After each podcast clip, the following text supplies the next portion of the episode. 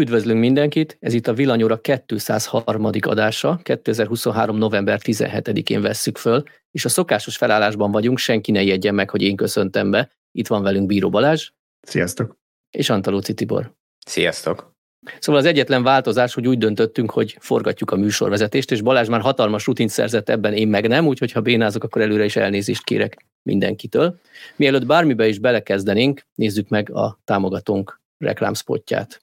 A podcast támogatója az Opera Stragélyese. Önmagáért beszél.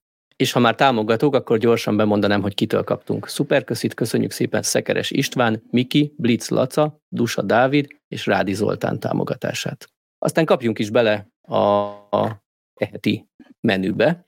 Viszonylag sokat fogunk teszlázni, pedig nem Balázs, hanem én csináltam a adásvázlatot, úgyhogy ennek ellenére bőven lesznek teszlás témáink. Beszélünk a napelemek csökkenő árazásáról, a Polestarnak az új akkumulátoráról, ami baromi gyorsan lesz tölthető, illetve akár Magyarországon is gyárthatják az SK-onnál, de a kettő nem feltétlenül ugyanaz az akku lesz, úgyhogy vigyázzatok, csalunk. Nagyon olcsó autóval fog betámadni a Renault, a Twingónak az új elektromos változata az ilyen 7 milliós kategóriába kerül. Erről is beszélünk néhány szót. Ha még marad időnk rá az adás végén, akkor a napokban kiégett BMW i3 Rexről is beszélgetünk egy kicsit, illetve folyamatban van és volt néhány autótesztünk, ezt nem is egyeztettem a többiekkel, hogy melyikről akarnak beszélni most és melyikről, amikor már kiment róla a cikk, úgyhogy majd meglátjuk, hogy mire jut idő. Természetesen a végén pedig a kommentjeitekre fogunk válaszolni. Mielőtt nagyon belekezdenénk, megemlítenék egy eseményt, amiről ilyen nagyon érintőlegesen beszéltünk már, ez a Tesla 10 próba nevű eseményünk lesz, amit nem tudom, hogy dátumot mondtunk-e, de itt szerintem utólag bevallhatjuk, hogy halasztjuk az eseményt, mert egyszerűen a székesfehérvári Superchargert még nem kapcsolták be mára, amikor ez adásba megy, november 18-án szerettük volna eredetileg megtartani, így viszont valamikor december elejére, közepére halasztjuk. Fix dátumot inkább nem mondok, mert ha esetleg megint halasztanunk kell, akkor tök ciki, hogy mondtunk valami dátumot, sokkal jobb szerintem, hogyha csak így lóg a levegőben. Amit hozzá szeretnénk szervezni ez a Tesla 10 próbához, azt a Magyar Elektromobilitás Egyesülettel együtt működve szeretnénk. Még egy kicsit ez is lóg a levegőbe, ilyen országos mini találkozókat szeretnénk a Superchargerek környékén, de itt még várunk jóváhagyást, illetve visszaigazolást a területek tulajdonosaitól, hogy oda mehetünk-e mi gyülekezni. Ha pozitív elbírásban részesül a kérésünk, akkor lesznek ilyenek, ha nem, akkor nem. Figyeljétek a villanyautóshop.hu-t, és a további részletekről majd ott mindent megtudhattok, és persze a következő heti villanyórákban is beszélgetünk majd erről. Na de kezdjünk szerintem teszlázni.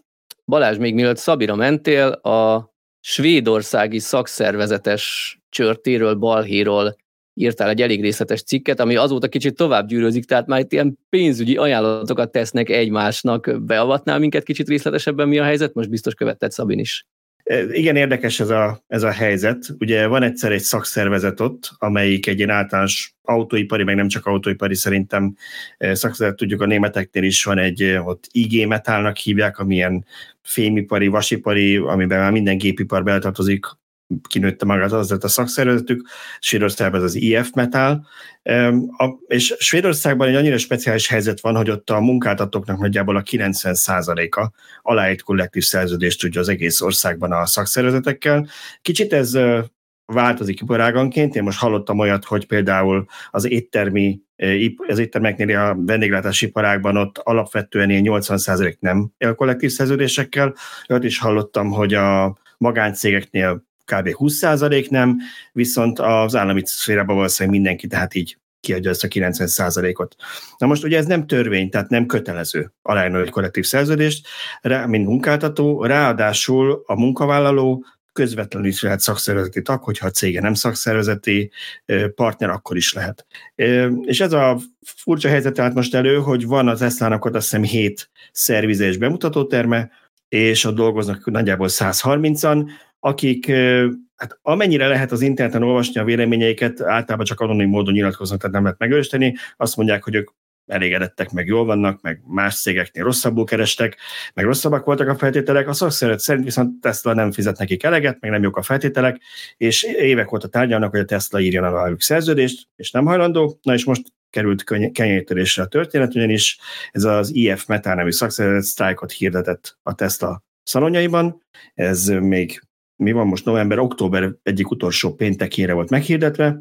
Az internetes beszámolók szerint alig páran vettek ezen részt, és minden Tesla bolt normálisan üzemelt, amin eléggé felrántotta magát a szakszervezet, és akkor úgy döntöttek, hogy jó, ha akarják, ha nem ők megmentik ezeket a munkavállalókat, és most már több társ szakszervezettel, vagy szolidaritást, aki szolidaritást vállal velük, közös akciót hirdettek. Például a postások november 17-től nem viszik ki a leveleket a Teslának. Az elektromos ipari szakszervezet is belépett ebbe a sztrájkba, ami azt jelenti, hogy ha bármelyik Supercharger lerohad, vagy gond van valamelyik Tesla szalomban, akkor azt sem szerelik meg. Továbbiakban volt még jó pár ilyen, de talán a problémásabbat ezt a szempontjából az a kikötői munkások, akik szintén azt jelentették, hogy nem fogják lepakolni a Tesla autóit, és nem tudják őket kihajtani sem a területről. Tehát itt tartottunk, mielőtt elmentem Szabira, és ahogy mondod, mikor elmentem Szabira, azóta rosszabb lett a helyzet, vagy az alatt rosszabb lett a helyzet, mert a legfrissebb hír az, hogy minek után ezek az akciók nem igazán működtek, vagy hát egyelőre még nem váltották be a hozzáfűzött reményeket, a Tesla elkezdett keresni közvetlenül munkavállalókat ezekre a területekre, hogy akkor majd házon belül megoldja. Ja, bocsánat, ilyenek voltak még, hogy ezt nem mondtam, fontos, hogy a fényezőműhelyek és szervizek, harmadik feltevőzömetelt szervizek sem fogadhatnak Tesla autókat Svédországban, tehát nem tudod megjavítatni a kocsidat, ha van egy baleseted. De a lényeg az, hogy most bejelentette a szakszervezet, hogy talált egy Tesla beszállítót, aki a Giga Berlinnek szállt alkatrészeket, és hamarosan blokkád alá fogják őket is vonni, és nem gyárthatnak alkatrészt a berlini gyárnak. Szóval a berlini gyártás is leállhat a svédországi szakszervezetek miatt, izgalmasan alakul. Nem biztató a helyzet. Kicsit így a pálya széléről figyeltük volna, de azért a berlini leállás már minket is érinthet. Én egyébként nem értem ezt az egészet, hogy a Teslának miért a szakszervezettel kell szerződést kötnie, tehát itt nem úgy kéne működnie, abszolút nem vagyok járatos szakszervezeti ügyben, de hogy nem úgy kéne működnie, hogy ő fölvesz tagokat, akik a Teslánál dolgoznak, és onnantól kezdve képviseli az ő érdekeiket, és az ő nevükben tárgyal, de hogyha jól értem, akkor ezek szerint nincsenek tagjaik a Teslától, nem? Amennyire lehet tudni, ugye még egyszer mondom, hogy nem nagyon nyilatkoznak sem a Teslától, sem a munkavállalóik. Én most olvastam egy olyan kommentet, az egyik svéd lap, pont tegnap éjszaka olvastam, miért aludnék, egyik svéd lap berakott kvázi egy olvasói levelet, kommentár nélkül, ami állítólag, hát ugye ezt a lap azt mondja, hogy ők ezeket verifikálják, tehát, de nem írják ki a nevet, általában a Tesla egyik szervizében dolgozó embertől származik, aki azt mondta, hogy ő neki rohadtul elege van ebből, mert hogy a szakszervezeti tagoktól már halálos fenyegetéseket is kapott telefonon, mert hogy sztrájktörőnek tartják, és hogy igenis lépjen be. Tehát amennyire lehet tudni, viszonylag kevés tagja van a szakszervezetnek a Teslánál, valamennyi biztos van, és úgy működik Svédországban a rendszer, majd ezt valami svéd hallgatónk kifejti, hogy a cégeknek svédországi magyar hallgatónk. Igen, így gondoltam én is, nem a svédek beszélnek magyarul hirtelen, szóval vagy annyira beszélnek magyarul, mint mi svédül körülbelül, de a lényeg az, hogy általában a Teslának kéne egy kollektív szerződést találni a céggel, ami szabályoz nagyon sok mindent, nem csak a munkafeltételeket, meg a béreket, hanem például olyanokat is, hogy a nyugdíjakat, meg egyéb biztosításokat a szakszervezet sárbiztosítóján keresztül kellene futtatni. Tehát valószínűleg az lenne, úgy indulna a dolog, hogy elkezdenek a Tesla alkalmazottak belépegetni, és hogyha x% legalább belép, akkor a Tesla kénytelen figyelembe venni a szakszervezeti követeléseket. Amennyire tudom, nincs ilyen szabály, hogy hány, tehát igen, más országban, meg én sem voltam is a szakszervezeti tag, de úgy tudom, hogy alapvetően úgy, hogy legalábbis hát Berlinből, meg Amerikában ezeket a híreket hallottuk, persze tök más ország, más rendszerek, hogy a gyárban dolgozók megszavazhatják, hogy bejöhet-e a szakszervezet, és ha igen, ha többség úgy dönt, hogy igen, akkor onnantól kezdve a szakszervezet képvisel a gyáron belül az érdekeiket. Itt ez nem így működik, te lehet szakszervezeti tag magánszemélyként, és akkor nyilván ők valamit tehetnek, érted, de alapvetően a munkáltatónak kellene kollektív szerződést találni a szakszervezettel, és akkor a szakszervezeti általános feltételek vonatkoznak minden szerződésre az egyéniek helyett. Ennyire tudom, nem vagyunk Svédország szakértők, bocsánat, csak próbáltam a helyi sajtóból, meg közösségi médiából összerakni én is a puzzle-t az elmúlt hetekben. Hát az itt ebben nagyon kellemetlen, nagyon úgy tűnik, hogy a Tesla alkalmazottak nem vágynak erre a tagságra, mégis próbálják rájuk erőltetni. Igen, alapvetően én fontosnak tartom, hogy ilyen intézmények, mint a szakszervezetiség, ezek létezzenek. Egy demokráciában ezek fontos dolgok, tehát legyen képviselve az a oldal is rendesen, akinek egyébként önmagába kis emberként nem sok ereje lenne megvédeni saját magát. Tehát ugye ez abszolút rendben van. De hogy ezt kényszerrel, meg ilyen, hát most a leírások alapján nyilván hozzánk ilyen sokat kézből jut el az információ, tehát nem biztos, hogy ez pont így van, de ilyen elég mafiaszerűnek tűnő módszerekkel dolgozó szakszervezet mellett nem a demokrácia szó jut eszembe erről az egészről, hanem valami teljesen más, és ez így meg már nem annyira kerek. Most fölmerül bennem a kérdés, hogy ha annyira rossz hely a Tesla, hogy ott nem akarnak dolgozni így, akkor miért nem lépnek ki? Tehát ez a kisebb kör, hogyha jól értjük, és tényleg igaz az a beszámoló, amit. Tehát, hogy akkor menjenek el a másik autógyártónak a szervizébe dolgozni, és akkor megvan oldva a probléma, hol van kollektív szerződés, és rögtön a Tesla bajba kerül, hiszen nem lesz ember, aki ott náluk dolgozzon, és akkor kénytelen lesz szerződni. Tehát, hogy nem ez lenne a megoldás, vagy nem ez lehetne az egyik megoldás? De mi így gondolnánk demokratikusan gondolkodva. Alapvetően szerintem ez egy nehéz téma, én is azt mondom, hogy tehát egyrészt nyilván mi szellemi foglalkoztatottak vagyunk, tök más a helyzetünk, mert szerintem mi ahhoz a csoporthoz tartozunk, akinek jobb ilyen szempontból az értékérvényesítő képessége, tehát azt mondja, hogy nem tetszik ez a munkáltató, mert tök mindegy, és akkor találok könnyen, de találok másik munkát. De abban igazad van, Tibor, hogy ugye vannak olyan rétegek, akinek nincs ennyi választása, mondjuk fizikai munkát végez, abban a faluban vagy településen igazán nincsen más opció, van egy nagy gyár, vagy ott dolgozik, vagy mehet segélykért, vagy elmehet 3 órát utazni munkáért. Tehát fontos, hogy azokat az embereket is képviseljék, akik önmagukban nem tudnak érdekérvényesítő erővel fellépni, ebben igazad van. Nekem az a problémám igazából csak így kívülről a szakszervezetekkel, vagy általában, hogy én úgy érzem, hogy nagyon sokszor az állam feladatát próbálják meg áttenni rájuk.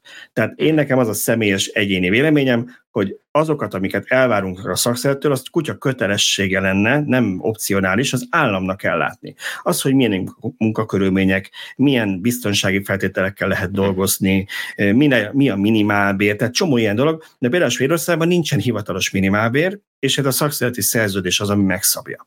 Uh-huh. Tehát az egy tök más rendszer, más kultúra, de én mondom, szerintem csomó olyan dolog, behozunk egy olyan külső klubot, akinek vannak saját érdekei, lásd Németországban azért elég sokat foglalkoztunk azzal, hogy ott mennyire gúzsba kötik az autógyártókat, és ennek milyen rossz vége lehet. Én biztos nem viccből akar Oliver Blumen 20 000 embert elküldeni a cégtől, és most ugye erről egyezkedik, tehát nem azért, mert egy kegyetlen ember és nem szeretne ennyi németet foglalkoztatni.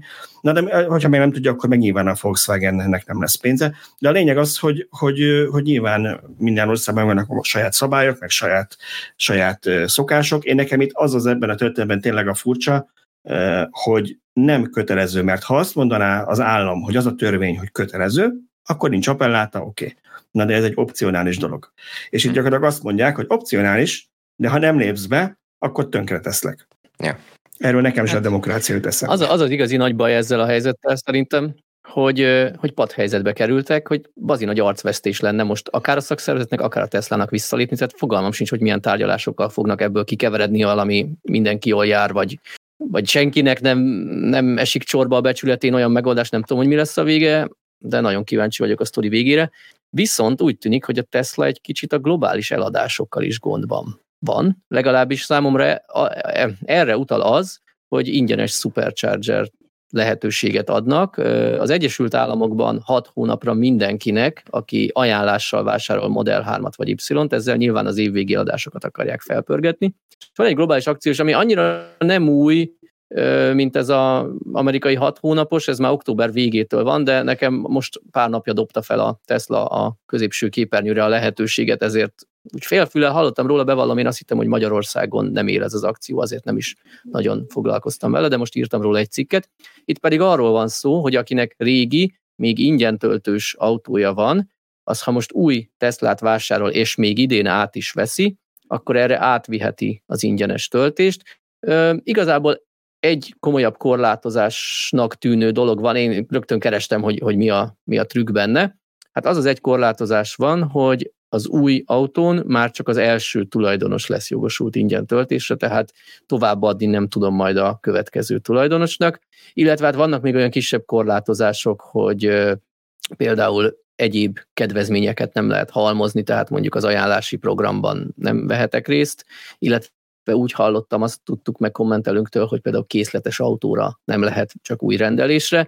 Innentől azért egy kicsit szűk is már a határidő, mert ugye november közepe van, hogy nem lehet készletes autó, most rendeld meg, és még évfélig, dec 31 évfélig vedd is át. Nem azt mondom, hogy nulla az esélye, de elég kockázatos. Külföldi fórumokban egyébként én olvastam olyat, hogy többen beleugrottak ebbe a lehetőségbe. Amikor megrendelték az autót, akkor még idei decemberi átvétel volt, majd ez kitolódott januárra, és akkor keresték a Teslát, hogy hát akkor nem, és azt mondták nekik, hogy kivételt tesznek ezekkel, hiába csak januárban lesz átadás, mivel amikor rendelt, még ő decembert látott, ezért ő jó hiszeműként járt el, és valószínűleg engedik nekik átvinni az ingyen töltést. Viszont nem is erről a tényről akarnék beszélgetni, mert szerintem ezen nagyon nincs mit kivesézni, inkább Balást kérdezném, aki nagyon követi a Tesla eladásokat, amennyire tudom, hogy tényleg kockázatos vagy rizikós, hogy sikerül a beígért célt teljesíteni, azért hozhatták be ezt a kedvezményt most? Hát nem tudom, én ezt annyiban látom máshogy, hogy nem szokott senki aggódni, amikor meglát egy Ford vagy Volkswagen reklámot a tévében, hogy uramisten, bajban van a Volkswagen, mert reklámoznia kell.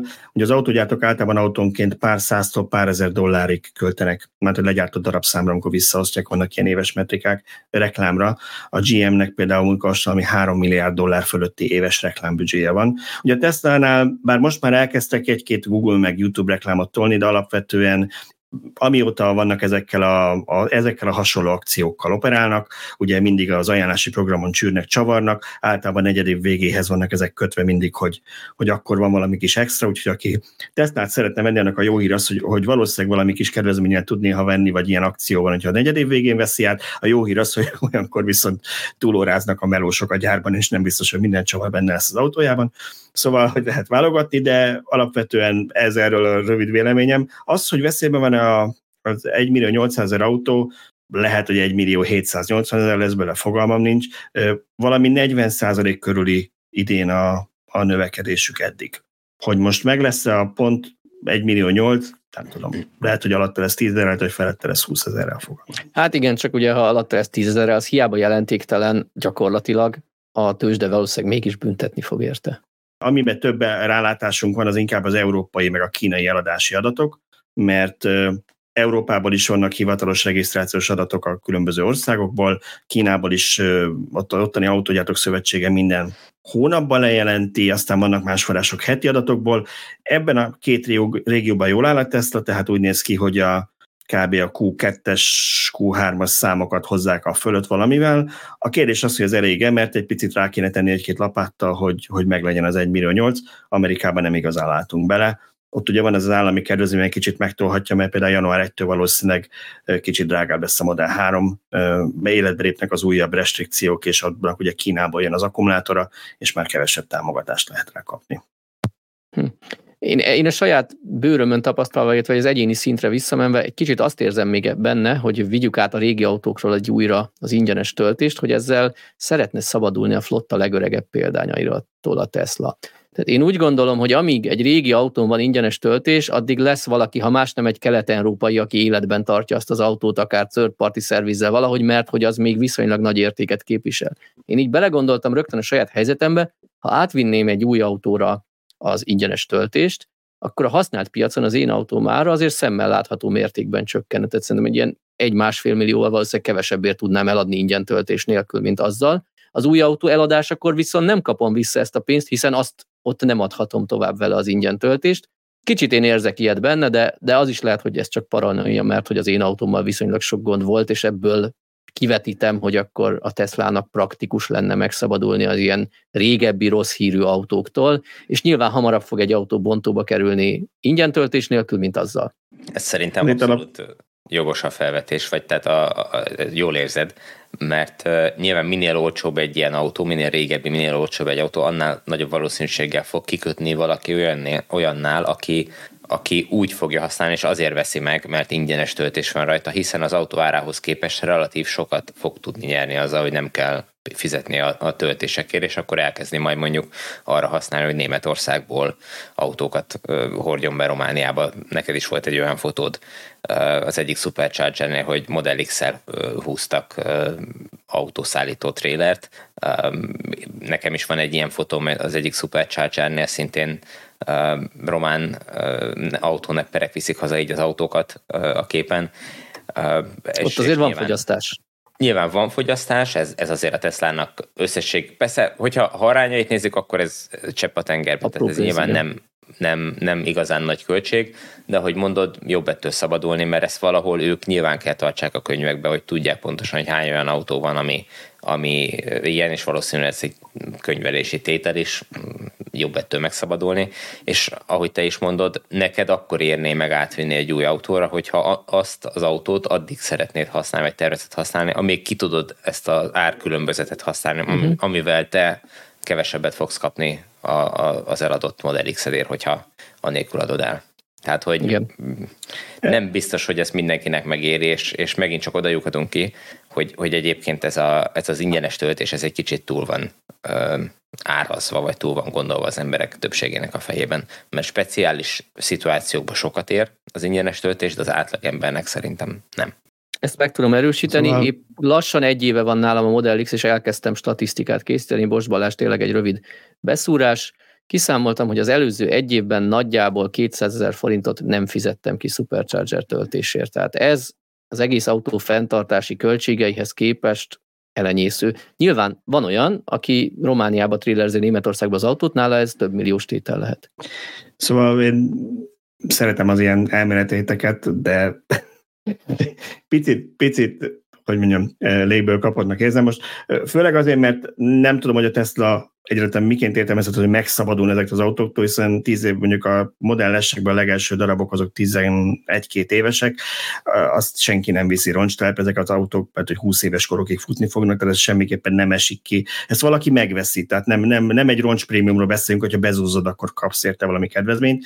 Szerintem itt sokkal inkább arról van szó, hogy a Model S és X eladás, ugye soha nem pörögtek vissza a korábbi szintre, ott azért látszik, hogy van még úgyis, hogy csökkentették a gyártási kapacitást, ami régen 100 000 volt, aztán ugye az új változatok eleve csak 2 műszakkal indultak, és szerintem, nem tudom, de szerintem 80-nál többet nem is tudnának gyártani belőle, és eladnak ezt képest olyan 60 000 évente, hogy szerintem ott nagyon sok Model S és X tulajdonos korábban azért nem váltott, mert vagy FSD betát vett az autójára, amit nem lehetett továbbvinni, ezért volt a 34-ben az az állítólag egyszeri akció, egyszer volt Budán kutyavásár állítólag, hogy át lehet vinni az FSD-t egy új S-re vagy X-re, vagy talán az Y is még benne volt.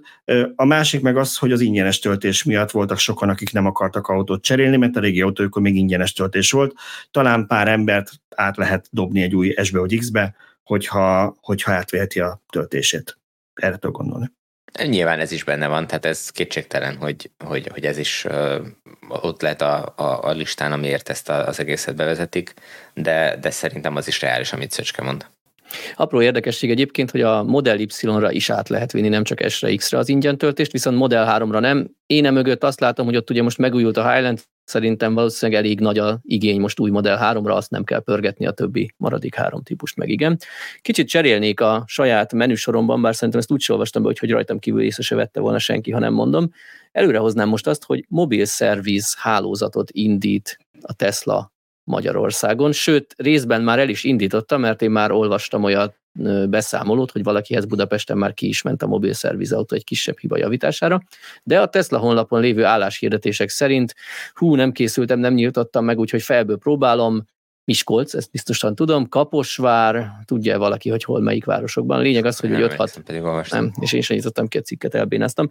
Körülbelül 5-6 városban keres a Tesla szerelő partnert, ami gyakorlatilag úgy néz ki, hogy, hogy ez a partner, ez a vidéki partner, kifejezetten vidéki partner itt kap egy autót, vélhetően egy Teslát, ugye láttunk korábban erről videókat, hogy Model S-t is építettek át ilyenre, akinél én láttam, hogy volt ilyen szervizautó, a Model Y-nal mentek, A lényeg az, hogy kap a szerelőpartner egy ilyen autót, és ezzel járkál ki a kisebb hibákat helyben az ügyfélnél elhárítani, és ezzel megspórolva azt, hogy mondjuk egy kisebb hiba miatt a budapesti egyetlen szervizbe kelljen bemenni. A budapesti szerviznek csökken a terheltsége, a vidéki autósnak nem megy el egy munkanapja arra, hogy bemenjen Budapestre egy félórás-órás javításra, úgyhogy igazából mindenki nyer a dolgon. A vidéki szervizesnek meg mondjuk alkatrészekért hetente egyszer-kétszer el kell szaladni a budapesti központba, és akkor onnan elhoz mindent.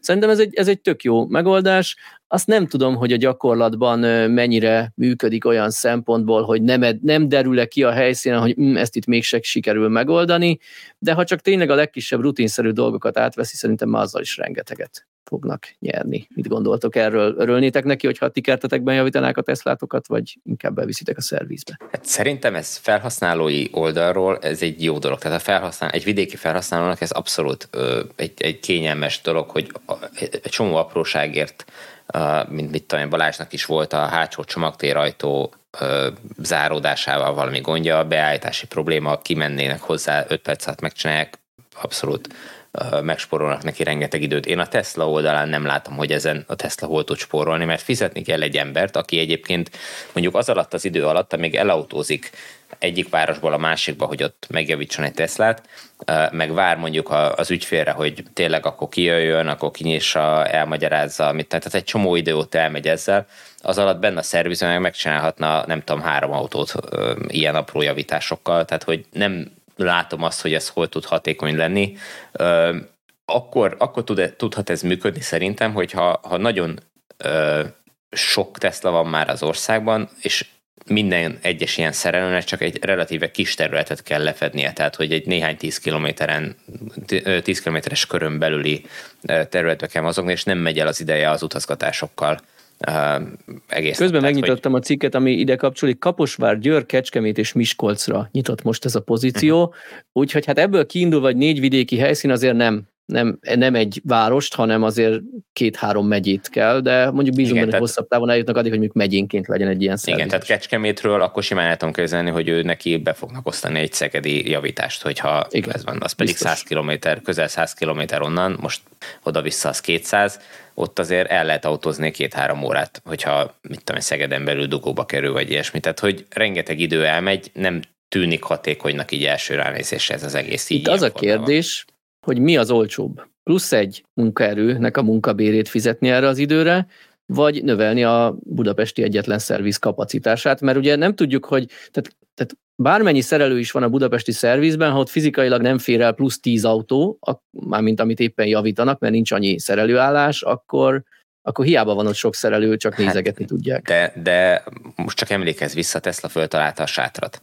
Tehát, hogyha a budapesti szerviznek a parkolójába fölállítanának egy áthajtós sátrat, ahova jönnének az ügyfelek, és 10 percenként új ügyfelet lehetne fogadni, akkor az a szerelő, aki egész nap az autóba ül és megy Kecskemétről Szegedre, az gyakorlatilag 10 autót meg tudna az alatt csinálni, amíg ő átment az egyik városból a másikba. Ez kétségtelen, meg bevezethetnénk az éjszakás műszakot is.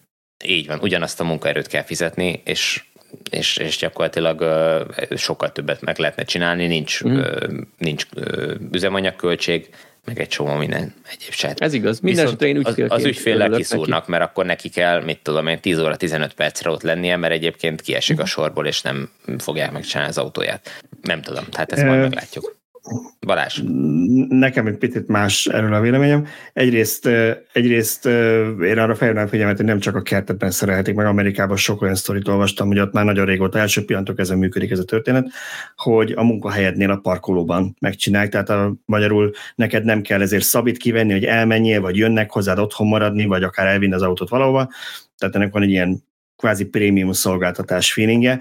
Szerintem, én ezt onnan közvetem meg, hogy szerintem ez egy átmeneti megoldás, egy átmeneti raktapasz. Ugye főleg azért, mert például, ha valaki mondjuk Szegedért, maradjunk ennél a példánál, lehet, hogy óckodva vesz meg egy Teslát, akár használtan, akár olyan, úgy, hogy tudja, hogy ha bármi van, nem működik a hátsó ablak, vagy a PTC fűtőszál, akkor el kell vinnie Budapestre az autót, ugye? Nyilván az lesz a vége, hogy a Teslának kell, hogy legyen majd pár regionális szervize, akár Magyarországon, akár a határ túloldalán ellátva 1-2 országot, ugye Közép-Európában ezt azért meg lehet oldani több országban, hogy mondjuk Liechtensteinben egy szervizet ne csak Liechtensteint lássa el. Akár nálunk is működhetnek ilyenek, vagy mondjuk egy debreceni szervizel lásson pár romániai ügyfelet is. Na de a lényeg az, hogy biztos, hogy a vége az lesz, hogy lesz majd több szervizük, de ez idő és pénz, és lehet, hogy elkérni egy kritikus tömeget minden régióban, hogy legyen egy szerviz, megéri egy szervizet fenntartani, üzemeltetni 3-4 szerelővel, meg helyet kell neki találni, meg leasingelni, meg kialakítani, meg, és ez azon túl, hogy pénz, ezzel is mondtam, hogy idő. Addig meg valószínűleg ezzel tudják ezt kompenzálni, hogy ne kelljen felhozni Pestre, vidékről, messzebbről az autókat, és elsősorban ezeket tud, főleg mondjuk egy 10 perces munkáért, mert ugye nekem, amit az említett példa, ez a csomagtérajtónál, valamint zsanérokon állítani kellett még tavaly, nekem fél óra városhatár, mondjuk 1 óra, ha nincs nagy dugó, eljuttam Újpestig, de hogyha valakinek mondjuk Miskolcról, ahol Szöcskakig vagy Pécsről kell felhoznia a kocsit egy 10 perces melóért, akkor picit morci lesz. Na jó, igen, de ezt mondom, de ugyanez az idő, ez a Tesla szervizesnek is megvan, tehát ahhoz, hogy ő eljusson hozzád, ő is kell utazon egy... De nem ő az ügyfél. Nem ő az ügyfél. Ezt mondom, hogy ügyfél szempontjából ez egy nagyon... Az ügyfél nem akarnak kiszúrni. Így van. Hát, de nem egy fenntartható, nem egy hosszú távú dolog, nyilván az lesz a vége, hogy lesz majd valamikor Pécsen szerviz, erről már korábban csiripeltek különböző madarak, hogy voltak ilyen tervek, hogy lesz azt. Nem tudjuk, Debrecen is szerintem rajta volt azon a listán, biztos, hogy lesz. Debrecen olyannyira rajta, hogy aktív az álláshirdetés jelenleg is Debrecenben egy store manager vagy service manager, nem tudom pontosan mi a megnevezése, tehát oda keresnek embert, tehát ott biztos, hogy lesz valami, ha találnak.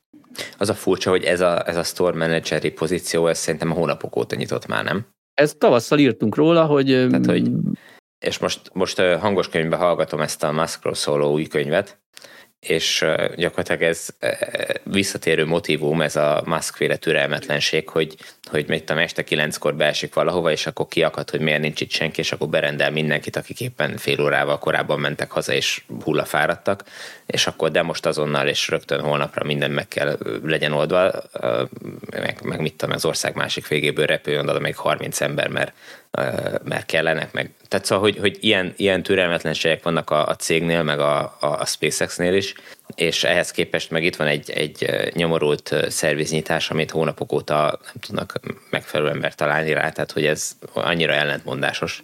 Igen, ha ember valószínűleg nincs szerviz, meg, akkor nem hirdetnének. Valószínűleg a debreceni szerviz ügyével nem Musk foglalkozik személyesen, azért, hogy most már egy elég nagy cégről beszélünk, több mint 100 alkalmazottal, még nagyon sok országban. Biztos, hogy ez Kaliforniában így működött, amikor ott volt helyben és hisztizett. Szerintem ezt valószínűleg valamelyik európás meetingjén egy fél perc jut Magyarországra talán, és akkor ott elmondják, hogy itt még mindig keresünk, és lehet, hogy olyankor valakinek gyöngyözik a homloka, hogy azt kell mondani a főnének, hogy nincsen senki, de ez körülbelül ennyit számít, tehát én nem értékelni túl, de szerintem nem egyszerű szerintem jó munkaerőt találni ma Magyarországon.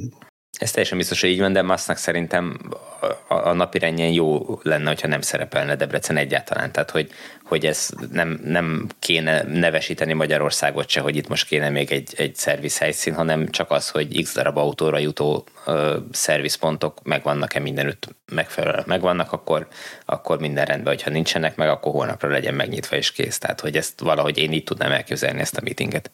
Kezdek megvilágosodni, hogy miért van lassan tucatnyi gyereke Musknak, hogy legyen kinek örökül hagyni a helyi korbács csattogtatási feladatokat, hogy igenis Debrecenbe is jusson egy Musk utód, aki azt mondja, hogy miért nincs még itt még a szerviz. Na de egy másik fontos kérdést tennék fel az uraknak. November 30-án, ha minden igaz, elkezdik átadni a Cybertrucket, és van-e valamelyik őtöknek jegye az eseményre? Nekem. Arra születni kellett. Igen, az, ugye úgy volt, hogy van egy pár szokásosan kézzel kiválogatott közösségi média celeb, aki mindig lelkesen csahol mindenhez, amit Musk mond, és akkor azokból válogatnak, aki majd elmondja, zárójel, mi is rajtuk ezt fogjuk megérni, csak finoman cikizném őket. De szerintem zárójel, hogy mi is ezt akarjuk elérni, hogy... Szerintem nekünk ilyen céljaink nincsenek, ennél színesebb az életünk. De viszont ugye mellette volt egy sorsolás is, a részvényesek között, mármint, hogy lehet egy jelentkezni részvényesként, ez validálni kell részvényt, ami Európában esélye nem volt senkinek, mert nagyon kevés brokercég van úgy kapcsolatban a rendszerre hosszú. Lényeg az, hogy nem volt egyszerű, de a lényeg az, hogy pár országban lehet szerintem maximum, és akkor nem tudom, lehet, hogy van 200 vagy 300, szóval ez nem egy arénában lesz, úgyhogy nagyon kevesen jutnak el oda, hát majd követjük mi is Twitteren, meg YouTube-on a streamet, aztán akkor éjszaka örös szemmel megírjuk nektek, hogy reggel mire kávéhoz juttok, ott legyen, hogy mi is derült ki a Cybertruckról. Na, de én ezt azért kérdem, mert megjelent a TikTok. Bocsánat, úgyhogy Szöcske, kérlek, hogy december 1-én pénteken reggel legyen a felvétel a podcastnak, mert nem leszek kialudt állapotban. Bocsánat, igen. Oké, rendben. Szóval azért kérdeztem én, mert megjelent a TikTokon egy videó, amin látszik a Cybertruck belső kialakítása, meg a rolója, és én ezt most be is játszottam, ez az egyetlen illusztráció ebben az adásban, mert az én feladatom volt, mint az adás előtt 5 perccel megtudtam, hogy illusztrációkat készítsek be, és erre az egyre volt időm. Szóval az a pletyka járja, vagy nem tudom, hogy ez hivatalosan elhangzott-e valahol, én az egyik külföldi villanyautózással kapcsolatos, vagy foglalkozó oldalon olvastam, hogy aki megosztja ezt a videót, attól visszavonják a lehetőséget, hogy részt vegyen ezen a megnyitó ünnepélyen, vagy nem is tudom, minek lehet ezt nevezni, vagy átadás megindító ünnepségen. Akkor ezért nem leszel ott? Hát így most, hogy ezt bejátszottam már a Villanyautósok podcast résztvevői, és ki tudja, mennyire messzire érnek el a kezek, akár az oldalszerkesztőség, és valószínűleg nem lehet ott ezen a rendezvényem. Persze cikkünk is kiment róla, hogyha itt a podcastbe be se játszottam volna, akkor is ez lett volna. Igazából most itt 2 dologról szeretnék veletek beszélgetni. Egy, hogy ez a keménykedés, ez így okés, vagy korrekt, hogy tehát azt hiszi, hogy meg tudja cenzúrázni az internetet. Tehát annak idején az internet kezdetén ezt mondták azoknak a lányoknak is, akik Olaszországban vetkőztek, hogy a magyarok nem fogják látni, nem? És Musk meg még hisz ebben, vagy hogy lehet ez? Tehát átmegy az internet a határon, na. Nem csak tudja, hogy minél nagyobb hullámokat kelt, annál messzebbre fog elérni ennek a videónak a hírem, annál többen fogják csak azért is megosztani. Csak ezt tudom elképzelni. Hát ennek én azért nem látom túlzottan inkább értelmét, mert a Cybertruckról nagyjából már minden szögből minden képet láttunk. Persze ezek valószínűleg végleges gyártásból kikerült darabok, ugye eddig prototípusokat láttunk, előszériás darabokat, csomószor lefotózták a cég főtervezőjét is a saját Cybertruckjában, amire azt lehetett cikizgetni, hogy állnak rajta a karosszérielemek, az egy kvázi kézzel összerakott előszériás darab volt. Itt meg most változhattak ugye már dolgok. Fene tudja, hogy valamilyen lényeges dolog van-e benne, én nem hinném, hogy lenne, ami miatt itt, hogy mondjam, ennyire keménykedni kéne, de van egy vicces részlete ennek a történetnek, mert ugye mindenki próbálja megtudni, hogy na, akkor végül mi lesz a hatótáv ezeknek az autóknak, ugye volt egy vállalás annó, volt egy árra is, hát az ár az már biztos nem lesz tartható, mert azóta olyan infláció volt még Amerikában is, hogy gyakorlatilag minden autógyártónak sokszorosan állat kellett emelni az akkor bejelentett modelljein.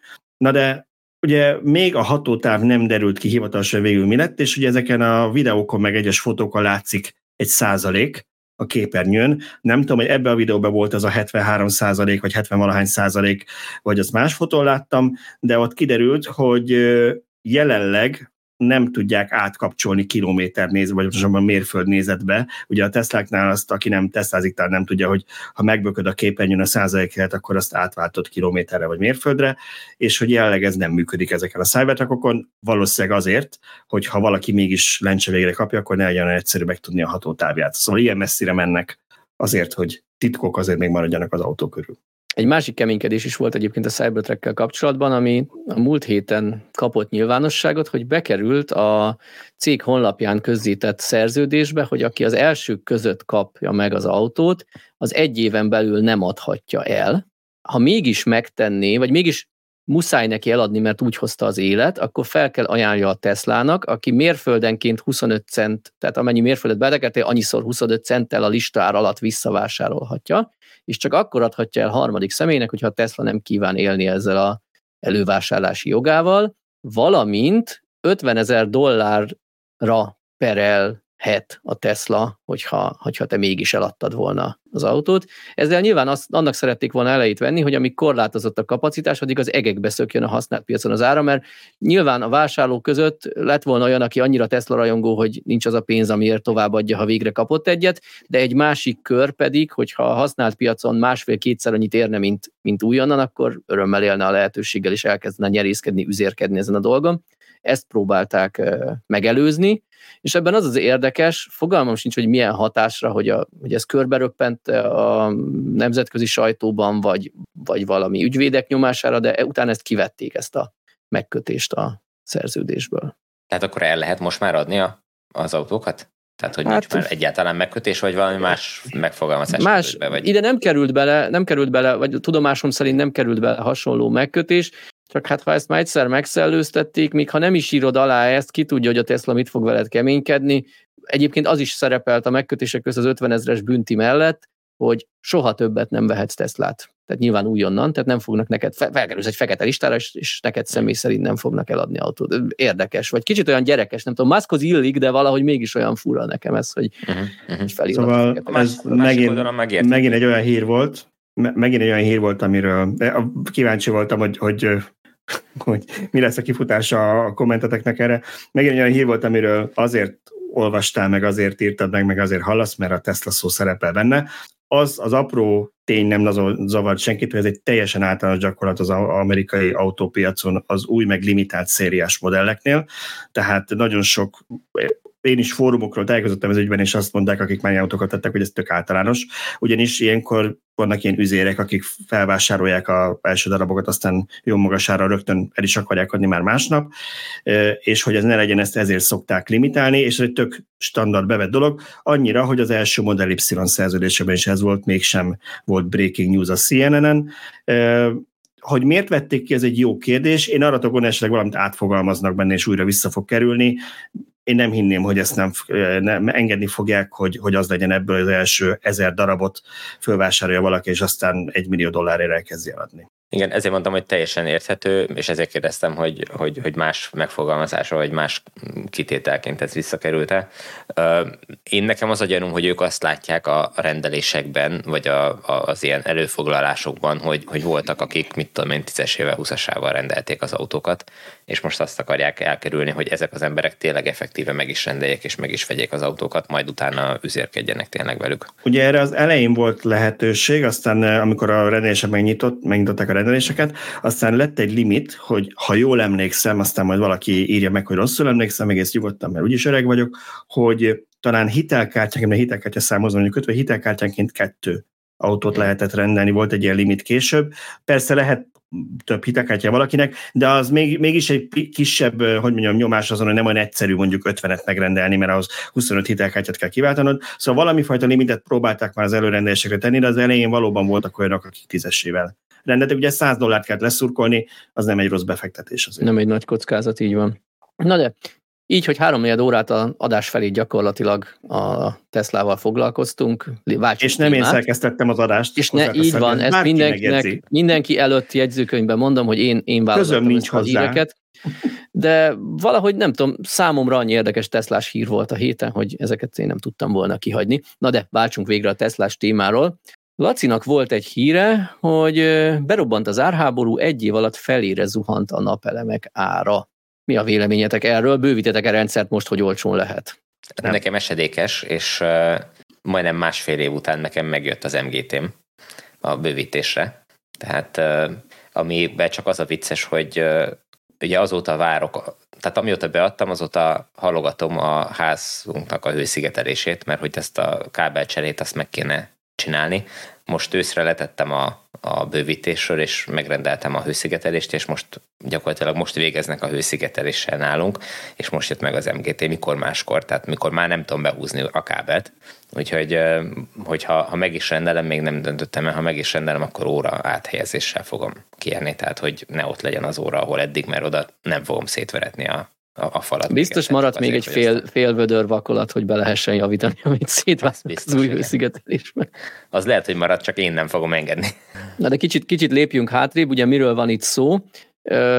Hát igazából mondhatjuk, hogy Laci előre szólt. Én kíváncsiságból elővettem, és egy bő éve írt egy cikket, hogy ez lesz. Nyilván a mértékét nem tudta megjósolni, de gyakorlatilag arról van szó, hogy talán a Covid idején kezdett annyira felpörögni a napelemes igény, meg erre még biztos az orosz-ukrán háború is rátett egy lapáttal, hogy iszonyatosan megnőtt a napelemekre az igény, amire nyilván a gyártók kapacitás bővítéssel igyekeztek reagálni, és hát elsősorban Kínában, hol máshol a poliszilícium gyártását elkezdték felpörgetni, viszont ez egy hosszabb 2-3 éves folyamat, mire sikerül. Mostanra viszont olyan szinten megnőtt a gyártási kapacitás, hogy Laci cikkéből úgy tudom, hogy már elkezdenek egy-egy gyárat leállítani azért, mert leesett az ár, egyszerűen túl kínálat lett a piacon.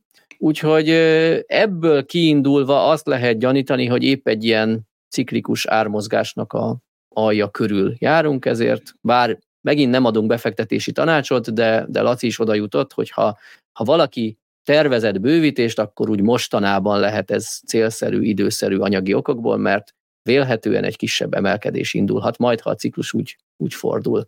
Tehát egy lokális mélyponton vagyunk most.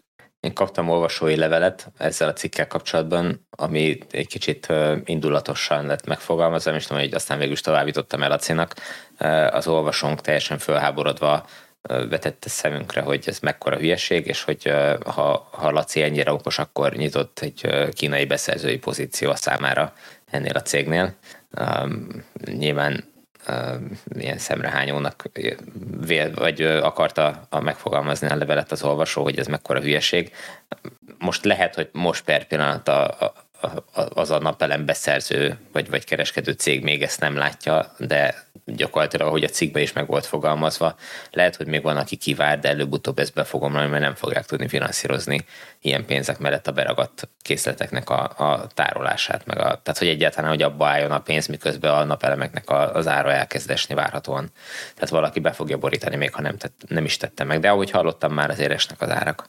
Engem ez azért lep meg, mert szerintem közös ismerősünktől hallottunk róla, hogy valóban van áresés. Uh-huh. Nyilván ugye a napelemek ára az egy viszonylag kis részét teszi ki a napelemes rendszerek árának, hiszen tartószerkezet, inverter, munkadíj, hálózatbővítés, annyi minden egyéb tétel van, és ha a napelemek ára felére is csökken, akkor se fogsz te 5 millió helyett 2,5-ért feltenni egy háztartási naperőművet, hanem mondjuk 5 millió helyett 4 millió 2-ért fogod, mert annyira kis részt tesz ki konkrétan a napelemek ára. Ahogy egyre nő a napelemek kapacitása, azonos méretű rendszerhez egyre kevesebb napelempanelt kell feltenni, úgyhogy nincs itt akkora katasztrófa, de minden esetre szerintem ez egy nagyon fontos információ azoknak, akik telepítést terveznek, ezért szerettem volna mindenképp erről beszélni, még ha túl sokat nem is tudunk hozzátenni.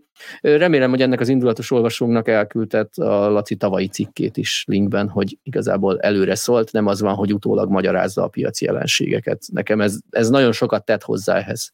Igen, ezek nagyon jók, ezek a visszaigazolások, hogy azok a dolgok, amiket Laci prognosztizált, és nem ez az első, vagy az egyetlen ilyen kvázi jóslata, nem nevezném jóslatnak, mert ezek normális gazdasági jelenségek, amiről ő ír, és ciklikusságok, amiket ő gyakorlatilag semmi más nem csinál, csak ráhúz erre az iparágra, és megmagyarázza, hogy ebben az iparágban milyen változások fogják ezt előidézni. Tehát, hogy ezek működnek. Ez nem újdonság, és ez az iparág sem lesz kivétel, mint hogy az autóipar sem kivétel az átalakulás jellemzői alól, tehát ugyanúgy fognak járni az itteni cégek is, mint ahogy jártak más cégek egyéb iparágakban, akik elaludták az átállást. Na lépjünk tovább, szerintem svéd vizekkel kezdtünk, svéd vizekkel folytassuk, ezeket volna lehet utolsó hírnek tenni, már amennyire a Polestart svédnek lehet tekinteni.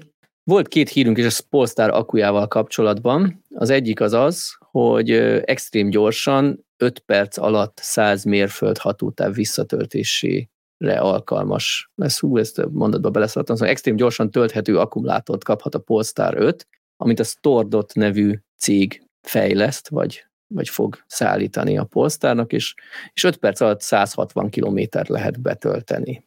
Ez amúgy tényleg extrém? Tehát én ezen gondolkodtam el, hogyha mondjuk ez egy VLTP hatótáv, és 5 perc alatt 160, igazából ettől nem vagyunk olyan messze, ez nem egy annyira kiugró ígéret, igen. Bármilyen jól is hangzik.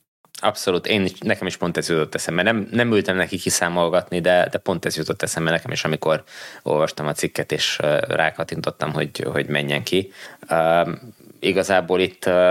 biztos vagyok benne, hogy a legalsó, nem tudom, 10%-tól 20%-ig való, vagy 30%-ig való töltésről beszélünk, vagy nem tudom, attól függ, hogy mekkora ugye az akkumulátor, de hogyha ezt még megfeleljük azzal, hogy VLTP hatótávba számolják a kilométereket, akkor meg aztán végképp nem egy kuriózum, nem egy akkora dolog, viszont jól hangzik. Tehát, hogy ha azzal tudod hirdetni az autót, hogy hát itt 5 perc, és megint mehet 160 kilométert, akkor ez így egy jó hangzó dolog, és hát nyilván városi felhasználásnál ez tényleg nem olyan rossz, hogyha valaki begurul egy ilyen villámtöltőhöz, és kell egy kis energia a kocsiába, akkor 5 perc alatt tényleg mehet tovább. És hogyha mit tudom én, a 160 kilométer az neki 2-3 napig elég a városban, akkor ez tényleg egy jól működő dolog lehet. Hosszú úton is jó lesz egyébként ez az akku, mert azt is írja a cikk, amit talán Zsolt írt, hogy a 10 és 80% közötti tartományban 10 perc alatt tudják feltölteni az akkut. Na ez viszont már... Ez azért már izgalmas. Majdnem a tehát hogy a sebességben majdnem a duplája, mint amit a mostani csúcstartó a Hyundai Kia autók tudnak. Tehát, hogy így azért már, ez a része már nem rossz. Így van. Úgyhogy mindenképp jó, és én úgy gondolom, hogy azért fontosak ezek a kommunikációk, mert azokat az embereket ezzel lehet megfogni, akik jelenleg azt mondják, hogy 5 perc alatt megtankolom a dízelt, és pont. Abszolút, igen. Úgyhogy az ő szempontjukból mindenképpen egy nagyon érdekes hír. A másik hír, aminek igazából én nem láttam, hogy magyar vonatkozása van, de akár lehet is, hogy az SK-on lesz szintén a Polestar 5-nek a akkubeszállítója, de ugye az másik cikk meg StoreDotról szól, tehát valószínűleg lesz kétféle akkuval vásárolható, nem tudom, különféle hatótáv, és akkor az egyik lesz a magasabb árhoz tartozó, extrém gyorsan tölthető, a másik pedig a hétköznapi emberek számára szánt, megfizethetőbb áru, vagy hatótávú, vagy akkukapacitású modellnek az akkuja. És itt is egy nagy, magas nikkel tartalmú, magas energiasűrűségű akkuról van szó, amit az SK-on kifejezetten ilyen nagy teljesítményű sportautókba szán. Azt nem tudom, hogy ezt Magyarországon tervezik-e gyártani, vagy sem. Nem tudok róla semmit, úgyhogy, de ugye az iváncsai gyárban elméletileg akár bármi is előfordulhat, bár a másik oldalon meg ott van, hogy ugye azt pont az SK mondta el, hogy ők akkor kezdenek gyárépítésbe, amikor aláírt szerződés van, tehát hogy azt feltételezve, hogy az iváncsai gyár az hamarosan elindul termelésbe, annak már biztos, hogy le van kötve a teljes kapacitása, nem hiszem, hogy most hirtelen. Akkor valószínűleg nem itt. Mert itt most hozták nyilvánosságra, hogy ők megállapodtak, persze ettől függetlenül lehetett, már ez egy régebbi megállapodás is, ami még nem volt publikus. Bár annyira régi nem lehet, amikor az iváncsai gyár épülni kezdett. Én is úgy gondolom, vagy pedig ez már mondjuk egy második ütem az iváncsai gyárba, amit meg még nem jelentettek be. Ez lehet még egy másik dolog, viszont ahhoz meg kicsi ez a szerződés, hogy egy következő ütemet elkezdjenek csinálni Iváncsán, mert... Nyilván tehát a Polestar nem egy akkora gyártó, nincs akkora volumene, hogy egy teljes gyár működését le tudják kötni akkumulátorban. Viszont kicsit ennek a farvizén tudtunk meg a Polestarról technikai adatokat, nem tudom, hogy erről volt-e külön cikkünk, de szerintem érdemes megemlíteni, hogy a Polestar 5 GT modell 880 lóerő teljesítménnyel 900 Nm nyomatékkal rendelkezik majd, úgyhogy egy igencsak sportos autóra számíthatunk a svédektől. Na de a sportos, nagy teljesítményű autók után térjünk át a megfizethető autókra. 7 millió forintos villanyautóként jön az új Renault Twingo. Itt megint csak a Dacia Springet tudom hozni, ami jelenleg úgy gondolom, hogy a kínálat legolcsóbb példánya, és valami 9 millió forint körül van Magyarországon. Itt én egy kicsit attól tartok, hogy bár ezt 7 millióra ígérik, magyar áfa, stb. Nem lesz ez Magyarországon 7 millió. Én attól tartok, hogy ezt mondjuk Nyugat-Európában lesz egy ilyesmi áron kapható, de mire Magyarországra jut, többe fog kerülni. Könnyen lehet, hogy igazad lesz. Meg talán a cikkben is 7,5 millió volt, tehát ez a 7 millió, ez már egy ilyen lefele kerekítés. Egy clickbait cím a Vahun, ami mostanában egyre többen panaszkodnak. Igen, hogy egyszerűbb legyen, igen. Tehát én is arra számítom. Úgy hallottam, hogy jelent meg nálunk 5 perc alatt tölthető Polestarról is cikk. Oké, nem kell ellenség, aki magát ostorozza. Balázsról kicsit vitáztunk erről, azért beszélünk erről az autóra, mert kicsit ilyen összetűzés volt, hogy most akkor eladható ez a széria, illetve biztos, hogy eladható, van olyan ára, amire eladható ez a méret, vagy ez a kategória, de hogy ezen fog-e keresni a gyártóban. Én azt mertem mondani, hogy miközben a Tesla is még 25 000 eurós autót ígérget, a nem Model 2 valószínűleg ennél egyel nagyobb méretkategória lesz, a Volkswagen is, ugye az ID2 az is nagyobb lesz ettől, ID1 meg majd egyszer lesz, ha lesz. Viszont én azt mondtam, hogy a franciák ilyen nevető harmadikként beugranak ide, ugye részben a Dacia Spring franciának mondható, hogy Renault tulajdon, a Fiat most már Stellantis csoportként ugye Pandát ígérnek ilyen kis autóméretben szintén, az a csapat, vagy az a kategória, a Citroën EC3 szintén piacra kerül, és most itt van ez a Twingo. Nyerni fognak ezzel a Stellantisék, illetve a francia gyártók, vagy úgyse keresnek rajta semmit? Hát a Renault az nem a Stellantis. Igen, azért egészítem ki, hogy francia gyártók, tehát Stellantis csoportot én, még ha van is köztük olasz, stb. Kicsit francia gyártónak érzem a PSA gyökerek miatt, és a Renault a másik. Nem is olasz. Így mosom össze őket. Igen, szóval a Stellantis még nem is francia vagy olasz, hanem hivatalosan holland bejegyzésű, csak szólok, de ember nem tudja, milyen országban való, mert amerikai, igen, olasz, francia márkái vannak, de értem, mit akarsz mondani. Én nekem az volt, mert említetted, hogy erről beszélgettünk mi már így adáson kívül, nekem az volt a véleményem, hogy ezekkel nekem két probléma van ezekkel a bejelentésekkel, azon túl, hogy x év múlva nyilván, tehát meglátjuk, hogy az valóban elindul és mikor, meg hogy mennyiért, de tehát az nem nagy kunst 7 millió villanyautótáron, láttunk már ilyet. Nem az, hogy ezt még soha senki nem tudta megcsinálni. Ugye nem mindegy, hogy milyen hatótávon, és én erre mondtam azt, hogy 200 kilométeres hatótávére 7 millió forint is sok, szerintem, mert azt még második autónak se, és talán még Nyugat-Európában se veszi meg valaki. Mindig ugye a cégek marketingesei kitalálják, hogy igen, de van az a nis, van az a piaci réteg, aki majd ezért megveszi, mert oké, de hány Mini Cooper vásárló van, tehát ugye vannak azok a divatautók, ami jól fut, mert egy olyan szegmens talál magának, de nagy mennyiségben, lásd Dacia Spring, amiből idén elment eddig, azt hiszem valami, ennyit mondtam neked? 40 000 darab volt szeptember végén, igen. Talán. Miközben 9 autó volt előtt az európai listákon, nem rossz az a 10. hely, de az a 9 autó mindegyik legalább kétszeresébe került, mint a Spring. Szóval, hogy ilyen alapon, akkor azt kéne, hogy vegyék ugye első helyen, de vagy nem tudnak bele eleget gyártani, mert nagyon sok a ráfizetés, és nem akarnak, vagy az van, hogy nagyon korlátozott lesz a hatótáv, ezek korlátozott lesz a vevőknek a köre. Szerintem azért tud a Volkswagennek meg a Teslának a 25 000 eurós dolláros autója ilyen game changer lenni, hogy így anglicizmussal éljek, mert ők olyan autókat ígérnek ennyire, ami mondjuk ilyen 400 km körüli hatótávval várhatóak, és nyerességgel is lehet őket gyártani, és az tök más, mint hogy legyártok valamiből 40 000 darabot 200 km-es hatótávval, és ennyi. És bukok rajta egy kicsit minden darabon. Hát ha 200 km-es hatótávval gyártják, akkor valószínűleg nem buknak rajta, tehát az akkumulátor méret az bele fog férni ebbe az árba. Nem tudom. Lecsupaszítva az autó. De azért ezek az autók, ezek léteznek, tehát hogy ez a lecsupaszított egyszerű autók Nyugat-Európában tényleg második, harmadik autónak, ezek létező dolgok. Tehát nem persze létező dolgok, de amikor tudják-e annyival olcsóbban árul gyártani, amennyivel olcsóbban van rá vevő? Tehát nem attól lesz olcsó egy autó, hogy nem tesznek bele multimédia képernyőt, csak egy mobiltartót szerintem, hanem úgy eleve az autó teljes legyártása sokba kerül. Hát meg ugye a gyártási darabszám nem mindegy, mert ha valamiből 40 000 gyártanak, az nem lesz olcsó a gyártónak. Ha 400 000, az már más kategória. És csak azt vitatod, hogy el lehetne 400 000 adni ebből.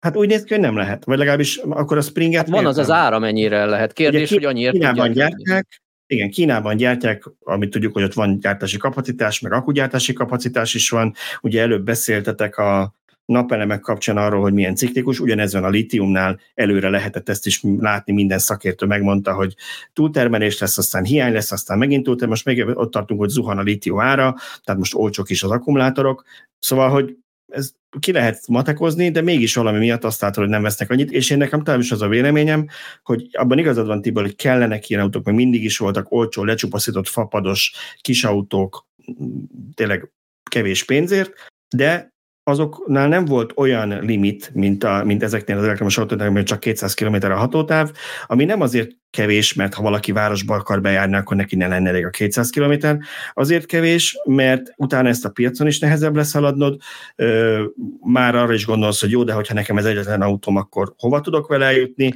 oké, akkor ez csak második autó lehet, akkor második autónak ezzel... megveszem 7 millió forintért, és illetők ezek kevesen veszik meg őket. Nyugat-Európában ezzel legalábbis amiket mi látunk, nem nagyon foglalkoznak, hogy nehezen fogják tudni eladni, vagy kevés lesz az értéke a piacon. Hát akkor miért nem veszik?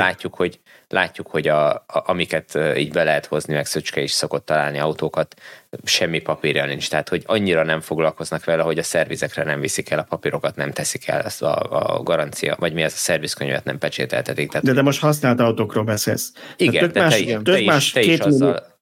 is azzal érvelsz, hogy használt autóként kevesebb lesz az értéke, de ezzel ők nem foglalkoznak. Tehát ő nem úgy vesz úgy autót, hogy azzal nem úgy értettem, hogy kiszámolja, hogy mennyi lesz az értékcsökken, és kiszámolja, és levezeti, akkor neki nem éri meg, hanem hogy vajon megveszik, el tudom majd adni azt az autót, ami már újonnan is csak 200 km tud elmenni, és mindenki azt várja, ugye, hogy hát majd pár év múlva milyen hatótávú autók lesznek.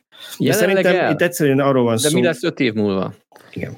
Szerintem itt inkább arról van szó, hogy valószínűleg ez egy olyan fájdalom küszöb alatt van hatótávban, amiatt nem szívesen veszik meg az emberek. Mert ha nem így lenne, akkor 400 000-en állnának sorba a Dacia Spring. Dacia Spring a kínai gyártás miatt mégsem tud elég olcsó lenni, mert az Európába szállítás az megdobja az árat. Ott ugye, mivel elektromos autó többe kerül a hajózása, mert félnek tőle, hogy majd kigyullad, macerás, stb. Én úgy gondolom, hogy ha egy Dacia Spring szintű autót elkezdenek Európában gyártani, az európai munkaerővel is árban versenyképes lehet, mert nem adódik rá az a szállítási költség, ami egy prémium autón, egy drága Kínában gyártott autón apró pénz, de egy olcsó autón jelentős tétel. Egyébként már nem emlékszem a számokra, de múltkor, amikor a Kia-nak voltunk a szlovákiai gyárában, akkor ott elhangzott, hogy mi az átlag fizetés az operátori pozíciókban a gyárban, és az is elhangzott, hogy hány ezeren dolgoznak a gyárban, és ezt felszoroztam, meg elosztottam az ott készülő autók darabszámával, és gyakorlatilag az jött ki, hogy az autó teljes árában, vagy bekerülési költségében a munkaerő az egy relatíve kis összeg, tehát hogy nem az, ami nagy az autó árában. Tehát ilyen szempontból azt mondom, hogy majdnem mindegy, már Kínába is kell ennyit fizetni az embereknek, a munkaerőnek, hogy elkészüljön, tehát nincs már ez a munkaerő előnye szerintem a kínai gyártásnak. Annál sokkal többet ad hozzá az, hogy 10% vámot kell fizetni a Kínából jövő termékekre alaphangon. Bármilyen izgalmas és a kisautó téma, tovább kell lépnünk, mert még van itt a menün több tétel plusz a kommentek, nehogy már valamire nem maradjon idő. Volt egy tegnapi hírünk, nektek tegnap előtti, kigyulladt egy BMW i3 Rex az M7-es autópálya egyik lehajtójánál, és hát ugye a villanyautótűz az mindig hír. Nálunk is már az első napon rengetegen olvasták ezt a cikket, van benne egy videó, egész jól ledokumentálták, és a kommentek között olyanok hozzászólásai is megtalálhatók, akik a helyszínen voltak, ezért így úgy gondolom, hogy egy átlagos tűznél nem tudunk ennyi apró részletet. A videó alapján és a hivatalos híradások alapján tudjuk, hogy ez egy Rexes változat volt, tehát egy hatótávnövelős volt, egy benzinmotor is benne, és a helyszínen lévő kommentelője, ami ugye nem egy hiteles forrás, de valahonnan mégis tudja, azt mondják, hogy a benzines hajtásból indult a tűz, illetve ezt a videó is részben alátámasztja, mert először abszolút az autó hátuljáról látszanak lángok.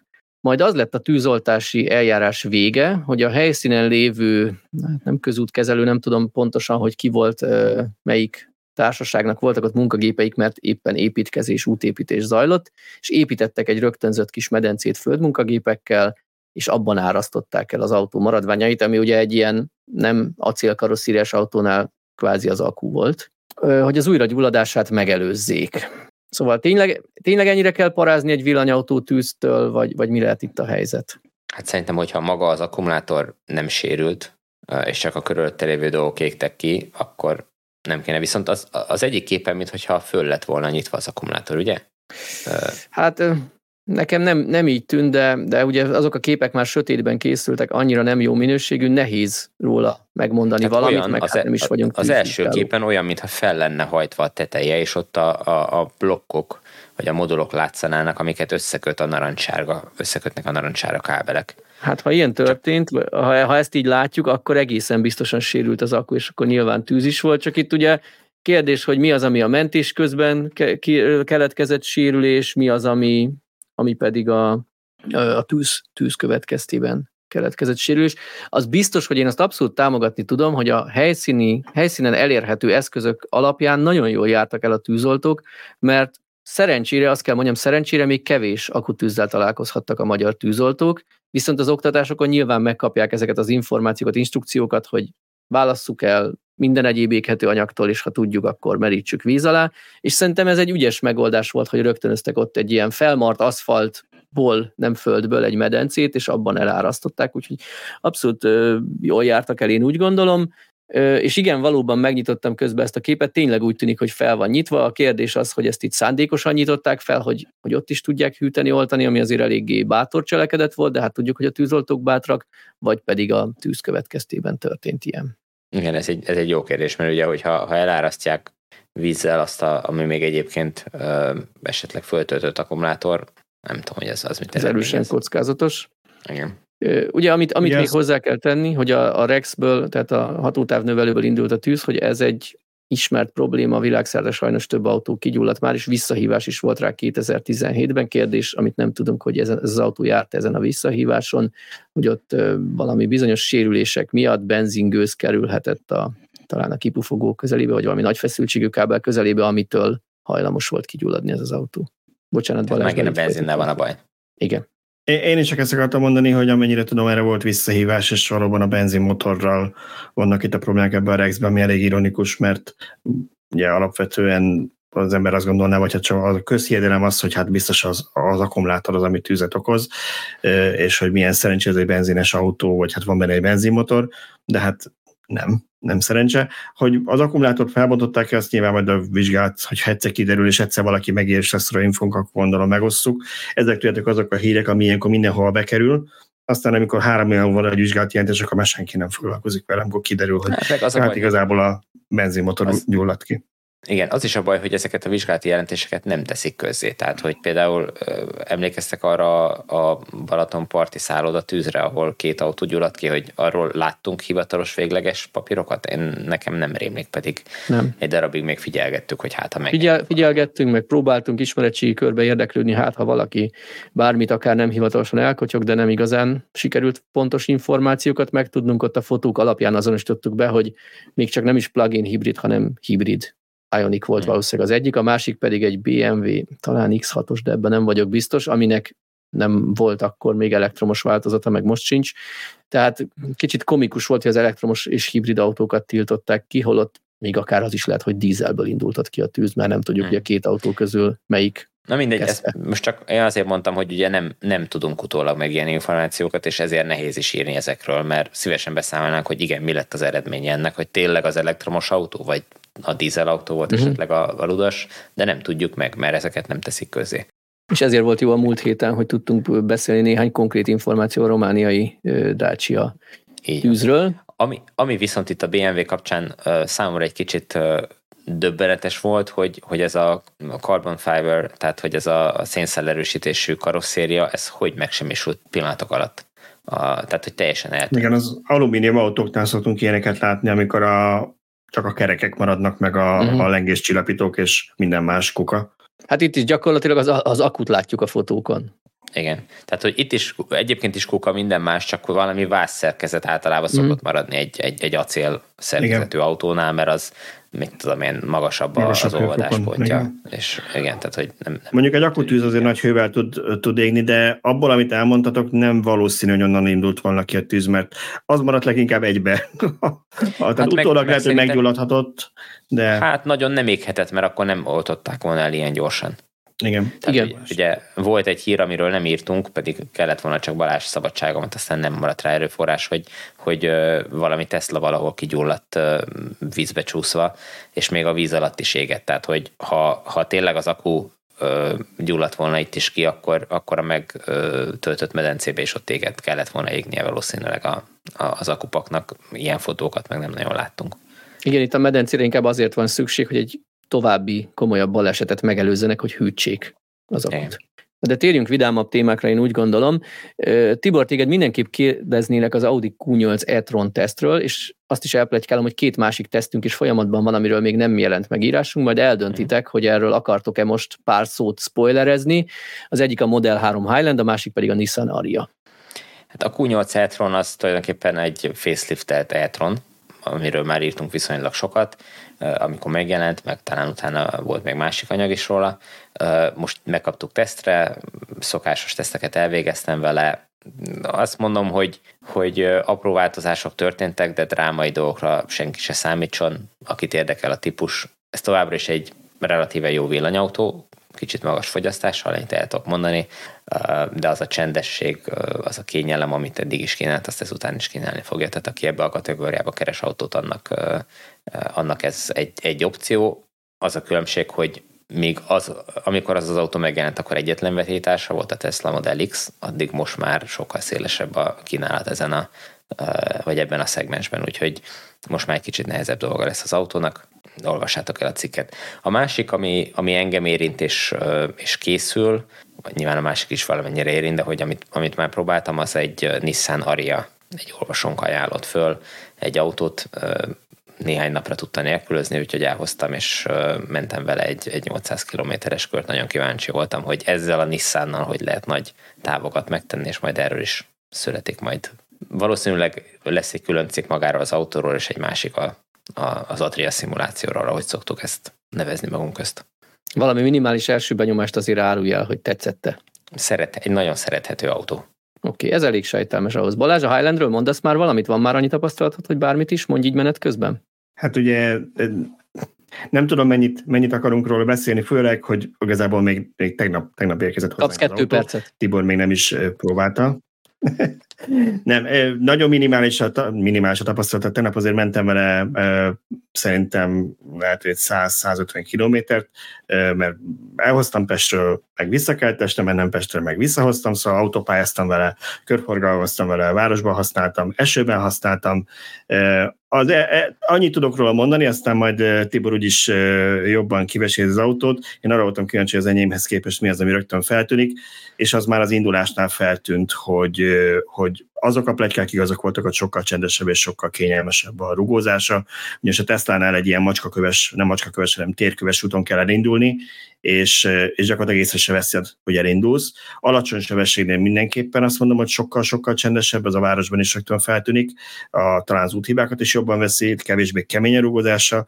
A magasabb sebességű autópályán talán műszer kell ahhoz, hogy ki lehessen mutatni, mert azért ott már inkább a szélzaj az, ami minden autónál jelentkezik, az szerintem itt is hallható, hogy ez kevesebben, mint a előző Model 3-nál, ez, amit majd Tiborral ki fogunk próbálni, ha minden igaz, még nem tudjuk melyik nap, de valamit nap, amíg nálunk van az autó, elmegyünk az én autómmal, meg az ő autójával, az én autómmal, meg a tesztautóval, amit majd akkor ő fog vezetni, elmegyünk a kettővel, és akkor lesz ilyen, ha sikerül megoldanunk tényleg olyan fogyasztást ezt, hogy a két autó van egyszerre egy útvonalon, meg akkor bűszerre is le tudjuk mérni, hogy ugyanazon az aszfalton melyik zajosabb, hogy melyen a utastérnek a zajszűrése. BMW-sen indexelsz már? Szerintem ezeket a részleteket hagyjuk meg a cikkre. Van jó és rossz tapasztalatom is az új index megoldással. Azok a halálhírek nem igazak, hogy használhatatlan, de nagyon nagy barátunk eddig nem lettünk. Maradjunk annyiba, hogy van olyan helyzet, amikor igencsak érdekes vele indexelni, az esetek 90%-ában semmi problémát nem okoz. Kérdés az, hogy mennyire jössz, hogy 10%. Na térjünk rá a kommentekre, így a adás végéhez közeledve. Hát először is nagyon sokatokat foglalkoztat az, hogy hívjunk meg vendégeket, és kit hívjunk meg, ajángattok mindenféle villanyautózást ellenző, vagy nem annyira ellenző, de nem is annyira szerető személyeket.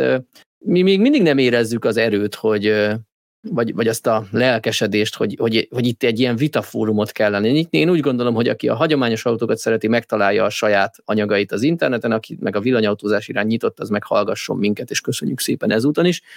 Egy kicsit durvábban, de mégis nagyon frappánsan fogalmazta meg egy kommentelünk, úgyhogy ezt én szeretném beolvasni, én nem is akarok rá reagálni, csak így elmondom, mert egyet tudok érteni vele, a többiek meg ha akarnak, reagálnak. Szóval idézem. Melyik észkombánynak jutott eszébe ez a hívjanak meg egy vendéget, aki semmit sem tud a villanyautókról, tapasztalata nincs, utálja is őket, de vitatkozni azt tud. Szerintem ehhez nem kell hozzátenni semmit, ez így kerek, ahogy van. Oké. Akkor ha Balázs sem fűz hozzá semmit, akkor menjünk is tovább. Kamionos téma, ugye elektromos kamionokról beszélgettünk elég sokat a múlt héten. Elég parkolóhely sincs jelenleg, akkor hogyan lesz elég töltő 10 éven belül? Ez egy elhamarkodott döntés az EU részéről, Tibor pedig szokás szerint túl optimista.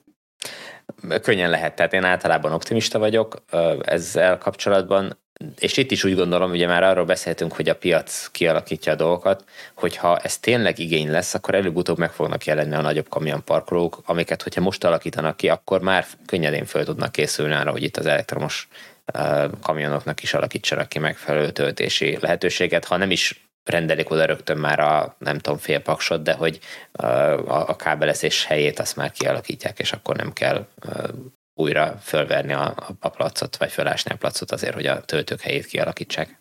Balázs, teszel hozzá valamit, vagy menjünk is tovább? Nekem az a vélemény, ha nem először halljuk, hogy nincs elég parkoló, még most sem a kamionoknak, hogy lesz majd az elektromosnak. Nekem az a véleményem erről, hogy valószínűleg ez faramúci módon pont elő lesz az elektromosaknak, mert ha készülnek oda töltők, amit valószínűleg kamionparkolóban nem lehet majd csak úgy elállni, mert ott azért talán erre jobban figyelnek, akkor ő nekik lesz dedikált parkolóhelyük, a dízelkamionnak meg nem, tehát lehet, hogy még egyszerűbb is lesz, de az EU-ban azért ez elég komoly terv, meg a szállítmányozó cégnél is elég komoly szándékok vannak az átállásra. Még mindig azt mondom, hogy a szállítmányozásban sokkal gyorsabb és radikálisabb váltást fogtok látni, mint a személyautóknál, mert ott nagyon-nagyon TCO-ba gondolkodik minden cég, és amúgy is x évente a leasingben cserélik az autókat, és ha kiadja a matek, hogy lényegesen többet tudnak keresni, hogyha elektromos kamiont használnak, akkor meg fognak épülni azok a töltők, amik ehhez kellenek, és ugye itt nem arról van szó, mint egy személyautónál, amikor kezdetben, ugye ha, nem tudom én, a Nissan vagy a Tesla elkezdett villanyautókat árulni, akkor neki arra kellett felkészülni, hogy az a 100 000 ügyfél 100 000 felé mehet a világban, és minden sarokra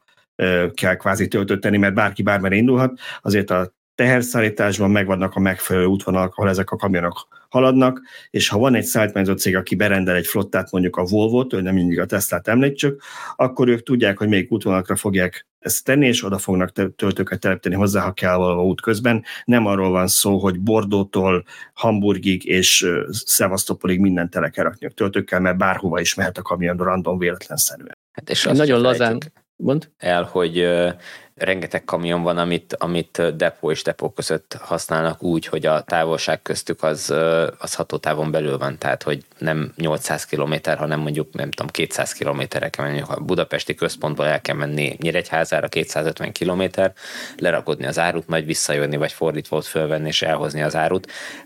Amíg rakodnak, addig simán föl lehet tölteni, tehát hogy nem kell a kamionparkolókat használni, és nem kell kamionparkolókba töltőket telepíteni, elég az adott helyszínekre, ahova az árut szállítják, vagy nagyon sokszor még oda se töltőt kiépíteni, úgyhogy emiatt egy jelentős része a flottának anélkül fog tudni kialakulni, hogy nyilvános töltők elkészülnének. Nagyon-nagyon lazán kapcsoló infóm, saját tapasztalata a parkolóhely és töltőhelyek viszonyában. Nagyszebenben jártunk, ugye, amikor elromlott a Teslában a fűtés, és ott a belváros szélén van egy nagy parkoló, ahol többször is parkoltunk, és bármikor oda mentünk, ez egy ilyen 100-as nagyságrendű parkolóhely, sorompós beléptetővel, és írja, hogy hány szabad hely van. A szabad hely az 0-1 és 2 között ingadozott folyamatosan, mert egyszerűen álltak sorba az autók, és akkor nyitotta bárkinek ki a sorompót, amikor valaki a túloldalon kihajtott. Szerencsére viszonylag pörgős volt, tehát nem volt hatalmas sor, de biztos előfordulhat, ha valaki nem novemberben megy, hanem nem tudom, nyár derekán, akkor hosszabb sorakozás is itt, vagy keres másik parkolóhelyet. Na de a lényeg, amit itt szeretnék felhozni, hogy volt ebben a parkolóban 3 darab DC töltőoszlop, amihez nem tudom, hogy jött ki, de 7 parkolóhelyet dedikáltak, és ebből én 2-nél több elektromos autót tölteni sosem láttam. Itt kicsit fura volt, hogy a sorompós rendszer nem volt felkészítve, hogy van egy Joker gomb, hogy villanyautóval vagyok, engedj be, tehát hogyha 0 a parkolóhely, akkor hiába van ott 5-6, mert mindenki megnyomná nyilván. Persze, csak így meg kellemetlen, tehát akkor valahogy a sorompon kívülre kellene tenni a töltőjét, vagy nem tudom, hogy mi lenne a megoldás, mert így az volt a helyzet, hogy én is álltam a sorba a pöfögő autók között, és volt olyan alkalom, amikor rá is álltam a töltőre, mert tök praktikus volt nekem, ugyan ingyen tölt Supercharge az autó, de itt meg ilyen potomáron 1 lej per kilovattóráért feltölthetett AC-n, amíg mi a városba sétáltunk, és ugye a 100 fős parkolóban az egy dolog, hogy beenged a sorompó, mert van egy szabad hely. Na de bolyongd végig az egészet, hogy megtalált, hogy hol van az egyetlen egy szabad hely. Ellenben tudtam, hogy melyik sarokban a töltője, amikor a másodjára mentem, és amúgy is ráfért a töltés az autót, egyenesen mentem oda, engem ott várt a szabadhely, nem volt tötymörgés, bedugtam az autót, töltött is, tök jó, szuper volt. Na mindegy, ez tényleg csak egy ilyen laza anekdóta, térjünk vissza, úgy gondolom. Bocs, egy gyors komment, csak még ehhez, mert ugye most láttam a másik részét a kommentnek, hogy azt írta valaki, hogy ehhez azt írták, bocsáss meg, hogy elhamarkodott döntés, mert hogy lesz 10 évvel elég töltő. Megint abban az a probléma, hogy annyi cikket írtam, hogy elfelejtem, hogy mi mindent írtam, és hogy mik voltak benne a számok, de halvány emlékeim a Szabadsága menőtti egyik utolsó cikkről az, hogy valami olyasmi a törvénytervezet, hogy 2040-től kéne 90%-ának a kamionoknak elektromosnak lenni, tehát meg az se 100%, tehát nem 10 éven belül, hanem mondjuk 16 éven belül kell a töltőket kiépíteni, ez nem azt jelenti, hogy holnap, tehát 16 év olyan borzasztóan hosszú idő, és még akkor is ugye 10%-nak nem kell elektromosnak lenni a flottában, ugye azt mondtuk, hogy valószínűleg úgy fogják elérni ezt a csökkentést, hogy majd 10% nem elektromos, az 90 meg igen. És ugye ez a gyakori tévhit, vagy nem is tudom, talán logikailag rossz megközelítés a személyautóknál is, amikor valaki azt mondja, hogy addig nem életképes a villanyautó, amíg nem alkalmas arra, ez a tipikusan, hogy egy seggel elmegyünk vele Párizsba. azon túl, hogy senki nem szeretne egységgel menni pácsban, lerohad a lába, meg szétrobban a hólyagja, nyilván meg fog állni közben, de ugye tegyük fel, hogy erre nem alkalmas, de tegyük fel, hogy nem alkalmas, akkor is az van, hogy mondjuk van a felhasználóknak egy 10%, akinek nem alkalmas, 90-nek meg igen. Tehát amit Tibor is mond, rendben, akkor a Hamburgtól, nem tudom én, Rómába tartó kamionok, az ottani kikötőből Rómába tartó kamionokra nem alkalmas, még, vagy majd csak 10 év múlva, de addig mondjuk azokra majd 200-300 kilométert mennek egy nap, arra bőven jó, és abból van a több. Azt nem tudom, néztél le számokat, még szóval csak beszélgettünk róla, hogy ugye te láttál fuvarokat konkrétan, hogy mennyiket mennek. Kamionok. Igen, de ha most ebbe belemegyünk, mivel nincsenek a fejemben a számok, ezért most nem tervezek jó, róla, talán összejön egy cikk, aha, és majd legközelebb beszélünk. A lényeg az, hogy láttam egy konkrét kimutatást, hogy mennyit megy és mennyit állt kamion útközben, és akkor erről beszélnénk majd, hogy ez elektromosan mennyire lenne megvalósítható. Szóval a következő kommentünk, bár azzal vezeti fel a kommentelő, hogy szeretne kérdezni tőlünk, de én kétlem, hogy erre mi választ tudunk adni, de mindenképp szeretném ezt beolvasni, hogy az illetékesek hallják meg ezt a problémát és igényt. Tehát azt szeretném kérdezni az uraktól, tudnak-e olyan töltőről, ami mozgáskorlátozottak számára is alkalmas? Jelen pillanatban a tankolás is kihívás egy fogyatékkal élő számára. Hát, ha ez a nem is kicsi közösség is csatlakozhatna az átálláshoz. A családban van mozgáskorlátozott, szeretne jogosítványt szerezni. Utána pedig az autónak lehetőségként is elektromosban gondolkodik. Válaszukat előre is köszönöm. Hát nem hiszem, hogy mire tudunk választ adni, vagy ti tudtok bármi biztatót mondani? Hát alapvetően, ahogy én néztem, a töltőhelyek többségét viszonylag szélesen festik föl.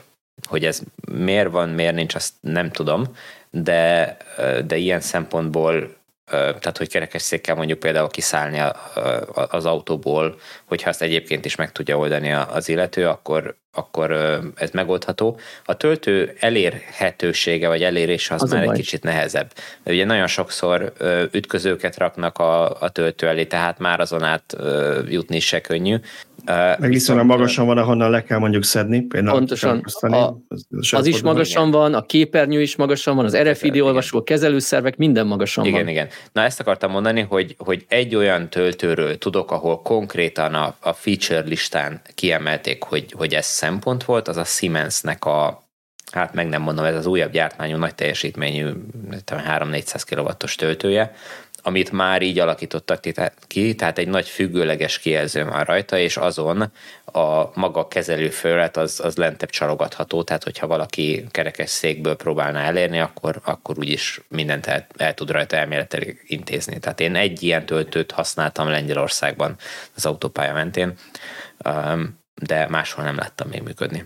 Igen, én ezt azért tartottam fontosnak, hogy beszéljünk róla, hogy hallják a töltőgyártók, üzemeltetők, telepítők, hogy van egy ilyen igényes probléma. Ez egy fontos kérdés, probléma, amit mindenképpen meg kell majd oldani, és ugye itt át kell majd azt értékelni, hogy hogyan védik a készülékeket úgy, hogy még el is lehessen érni azokat, akár kerekesszékkel, akár nem tudom, tehát bármilyen módon. Szóval még arról beszéltünk, hogy egy-egy töltő van egy-egy helyszínen, vagy max. 2.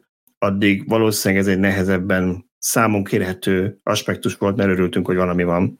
De ha amikor már ilyen 8-10-20x állásos töltőparkokat is telepítenek, lehetséges, hogy azt kellene, hogy az EU amúgy is szeret mindenre szabályt hozni arra is, amire nem kéne néha. Mondjuk itt hozhatnának valami, hogy 10 töltőállás felett kötelezően egy mozgássérült helyet kijelölni, ahol megszabni, hogy milyen magasságban lehet maximum a kezelő, szerint mennyi helyet kell hagyni, egy mozgássérült parkolás meg kell hagyni, mert egy 10-es vagy egy 20-as töltő, amit mondjuk a Tesla rak le, de most már az Ionit is nagyobb központokat telepít Nyugat-Európában, ott azért biztos, hogy elférne egy dedikált hely.